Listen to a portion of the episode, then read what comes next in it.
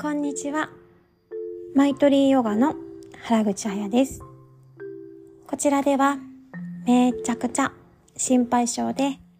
マイナス思考で、毎日不満とか不安ばっかりやった私が、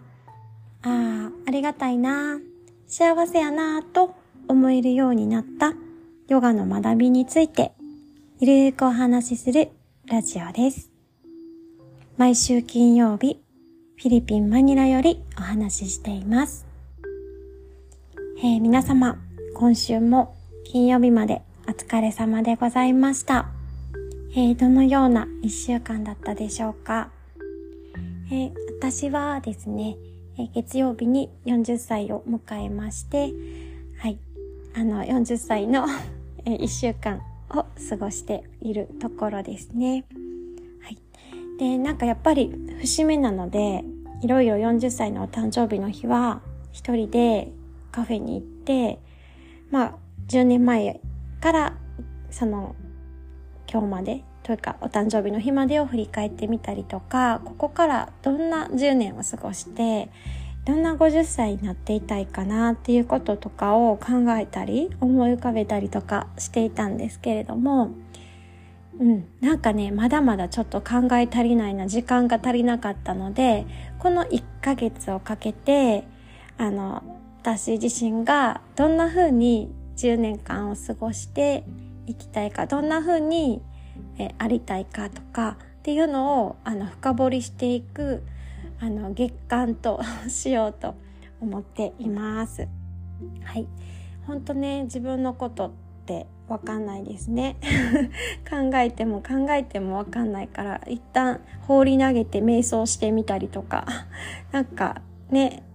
考えてもわかんない時ってポッと浮かんでくる隙間を作るのって大事だと思うので、そんなことをしてみたりとかもしつつ、そうですね、うん、1ヶ月間なんかとことん向き合ったり、ちょっと手放してみたりしたいと思っています。はい。で、先週はね、手帳のお話をさせていただいたんですけれども、ありがたいことに手帳に興味を持っていただいた方がおられましてですね、あの、おすすめの手帳を、あの、教えてくださいっていう風なメッセージもいただきましたので、そちらについてはですね、あの、ブログに書きました。ブログに、あの、紹介したので、えーこのエピソードの概要欄に私のおすすめの手帳の、えーブログをの URL を貼っておきますね。よかったら読んでみてください。はい。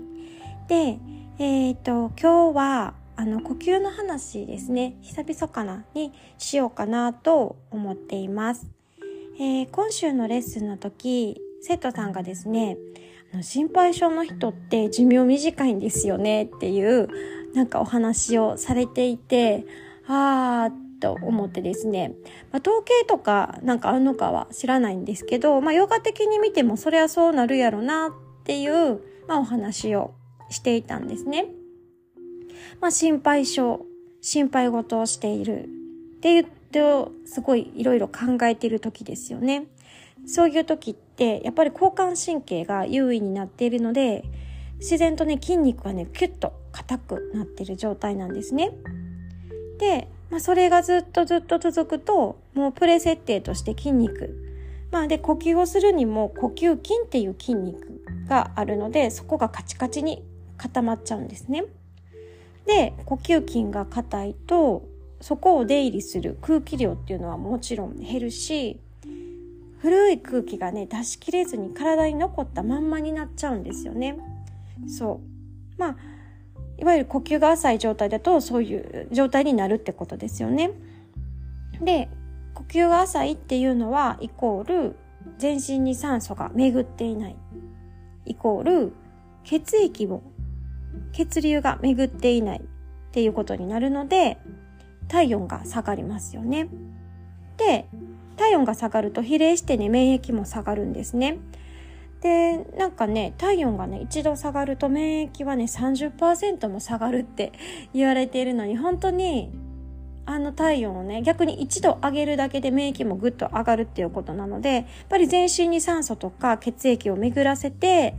ね、体温を自分の基礎体温っていうのを上げるっていうのは免疫を上げることにもなるのですごく大切だなと思います。でもそうやって呼吸が浅いと体温が下がっていくので免疫も下がって病気になりやすくなって、まあ、寿命が 短くなるみたいなことにつながっていくのかなというふうに、えー、思いましたね。そう。で私たちは普段ね全然意識せずにずっと朝起きてあ朝起きてからじゃないわ。ずっとですね。寝てる時もずっと呼吸をしているんですけど皆さんの呼吸のペース、うん、で秒とかってどんな感じですかね？私はね多分意識せずにしている呼吸ってもう23秒でね吸って吐いてを終わってしまってるぐらいなんですよね。たまにハッと気づいて自分の呼吸数えてみたら めっちゃめっちゃ早いやんって思うんですよね。で私のレッスンではレッスンの前後にシャバーサナって言って仰向けの状態で寝転がって内観をしてもらっているんですけれども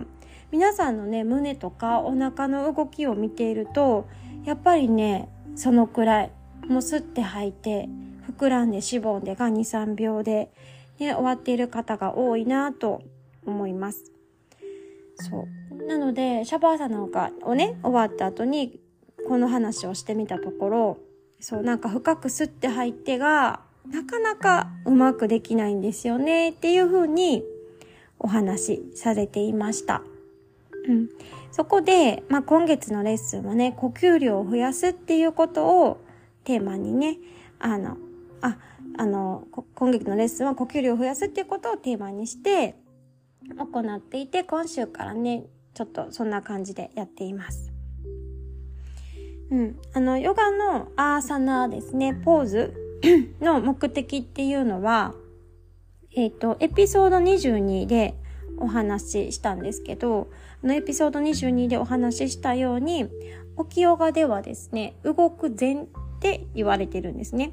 動く前で同然っていう風に表現されていて、で、それってどんなものかっていうと、どんな状況でも安定してバランスが取れた状態の心と体にするためにいろんなポーズをしながらそれに合った体の使い方とか呼吸の仕方とか心の持ち方はどんなんかなっていうのをあのこう体の声を聞きながら発見していくことっていうふうにされているんですね。でその中での呼吸については調和則っっていうふうに言われていてまず最初はポーズをとりながら深い呼吸を意識的に行うことっていうのを大事にされています。皆さんですね、普通に立って、立てる状態でね、吸って、吐いてってするのと、ぐーっと万歳をした状態で吸って吐いててするのとでは今やってみてもらったらわかると思うんですけどグーって万歳してやる方が呼吸ってしにくくなりますよね。そんな風に呼吸がね楽にできない姿勢とかポーズの中で深い呼吸をしようしようっていう風にまずは努めるんですね。そうするとだんだんと勝手にね呼吸筋群が伸びてきてくれるんですよね呼吸筋が柔らかくなってくるんですよちょっとよかったらですね一旦ちょっとこのラジオ止めてもらってもいいので、まあ、終わってからでもいいので今の自分の普通の呼吸の状態を確認してもらってからグーって思いっきり万歳した状態でできるだけその中で深い呼吸を10回ぐらいしてみてください。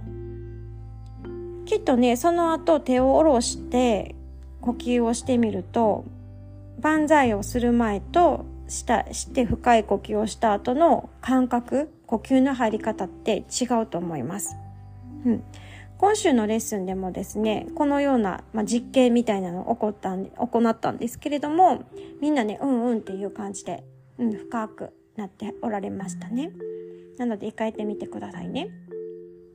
で、沖先生はですね、アーサナーのね、重要な役割は、全身を呼吸筋化することっていうふうにおっしゃっていたようなんですね。全身を呼吸筋化っていうことは、あの、私たちがこう楽に普通の時でも深い呼吸をするのを全力で、なんていうかな、体さんが協力できるような体を作ることなんですよ。私たちが深い呼吸をしたい。うん、それをするために体が協力してくれる体。それが全身を呼吸筋化するっていうことなんですね。なので、ポーズを取るときは、綺麗にしようとかではなく、そのポーズを取りながら、深い呼吸をしようしようってすることに、えー、することを集中するのが大事なんですね。そうで、この調和則の練習っていうのが進むと、あ、このポーズではこんな風に呼吸をしたら、は私は心地がいいなとかっていう風にそれそれぞれのポーズの中で自分が楽にそのポーズができるような自分に最適な呼吸っていうのが分かってきます。でこれって普段の生活でも応用できるんですね。お掃除をする時の呼吸。重い荷物をぐっと持ち上げる時の呼吸。で歩く時の呼吸とか接客に走る時の呼吸。これらも呼吸に意識を向けてやると楽にその動作が行えるようになる。楽に体が使えるようになります。生徒さんにマラソンをねされてる方がいるんですけどレッスンの中で初めてカパラパティオ呼吸をした時にすごく呼吸法とマラソンって似ているなっていうえ似ているって思いましたっていう風なフィードバックをいただいたんですね。彼女曰く呼吸法もマラソンもうまく呼吸ができてる時自分とこの調和した呼吸ができてる時っていうのはすっごい楽でちょっと乱れると走るのも呼吸法するのも辛くなるっていうふうにおっしゃっていました。うん、いや本当そうだなって思いましてどんな動作でもですね呼吸と体がなんかお互いにタッグを組んでよしって協力し合ってると楽にできるんですよね。うん、でまあガッと力を込める時以外は基本的にはやっぱり深いゆっくりな呼吸をすることが私たち人間とか、まあ、動物もそうかなの体にとっては優しいのでそうやって呼吸筋群、呼吸筋群っていうのを柔らかくしていくことは大切だなっていうふうに思っています。あのー、その、難しいとか、なんてちょっとしんどい姿勢で深い呼吸をしていこうっていうことで柔らかくもなるんだけど、足の反射区ですね。沖ヨガでは関連部位っていうふうに呼ばれてるんですけど、そこを押したりとか、もう横隔膜あたりを直にマッサージするっていうだけでもね、かなり柔らかくなって深く呼吸が入ってくるので、ね、これからどんどん寒くなってくる地域が多いと思いますのでね、寒さで余計にカチコチにね、体の筋肉が固まっちゃう前に、なんかそういう風に深い呼吸ができる体を作っていただけたら体温も下がらずにいいんじゃないかなっていう風に思います。うん呼吸法でもね深くすることができるんですけれども、まあ、その中でもカパラパティ呼吸はあの横隔膜をねガンガンに動かすのでおすすめです。うんあのカパラパティ呼吸やったことある方はわかると思うんですけどあの呼吸した後って自然と深い呼吸ね入ってきますよね。そうでカパラパティ呼吸っていうのは内臓からね体を温めてくれるしほんまねこれから寒くなってくる地域の方は、毎朝ね、朝一とかにやってあげるのがいいかなっていうふうに思います。はい。そう。で、今日はね、調和則の話をしたんですけど、あの、調和則と並んでね、沖ヨガでアーサナーで大切にされているのが、統一体っていうのがあるんですね。で統一体っていうのは簡単に言うと、その動作に最適な体の使い方をするように意識的に動くことなんですけど、これをね、やることでも、呼吸が深く入るようになるなっていうふうに体感しているので、来週はそのお話をしようかなと思います。はい。今日もここまで聞いていただきましてありがとうございます。最後にね、静かな時間をとっていきたいと思います。今日は先ほどもあのお話ししたカパラパティ呼吸をね、やっていこうと思うんですけど、結構普通でやるとペースがね、早めだったりとかもするんだけど、今日はね、すごいゆっくりなカパラポパ、カパラパティ呼吸をしていきたいと思います。で、何回かこのラジオでもやってるんですけど、後々聞くとね、私が一緒にやってても、その、ふんっていう、なんか、音が聞こえてなくって、どんな風なペースでやっていったらいいかわかんない人がいるかなっていう風に思ったので、今日は私は自分はカパラパティ呼吸をせずに、1、2、1、2っていう風なカウントを取っていきたいと思います。で、その1の時に鼻から思いっきり、ふんって息を吐いて、同時にお腹をギュッとへこませる。で、2の時に自然と吸う。自然と吸うとお腹も自然とほわっと緩まるので、1の時に、ふんって吐いて、お腹をギュッとへこませる。その1の時だけね、意識してそれをやっていただけたらいいかなっていうふうに思います。かなりゆっくりやるので、慣れてる方はちょっと違和感あるかもしれないんですけど、意外とね、慣れてる方もこれをやることで、新しい発見があるかもしれないので、一緒にやっていきましょう。では、まずは二呼吸普通に入れていきますね。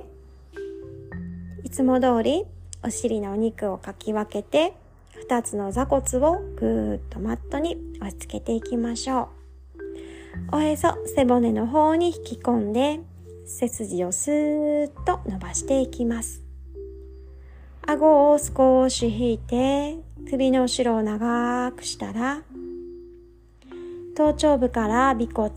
までを一本の線で結んでいきましょう。ここに呼吸を尾骨の方から流していくようなイメージです。一旦今ある息を吐いて、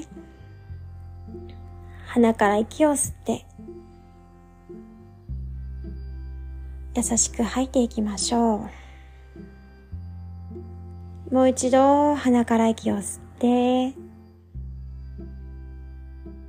顔を柔らかくしながら優しく吐いていきます。では次の吸う息が来てからカウント始めます。鼻から息を吸って、せーの。1、2、1、2、1、2、1、2、1、2、1、2、1、2、1、2、1、2、1、2、はい、吐きます。ふーっと吐いたら、鼻から息を吸っていきましょう。胸いっぱい、鎖骨の方まで呼吸が広がっていくのを感じたら、優しく吐いていきます。目を閉じたまま、カパラパティを終えた後、呼吸が深く入っていくのを感じていきましょう。皆さん目を閉じたまましばらくその状態で自分の呼吸感じてみてください。今日も最後までお付き合いいただきましてありがとうございました。えー、皆様楽しい金曜日、そして週末をお過ごしください。ありがとうございました。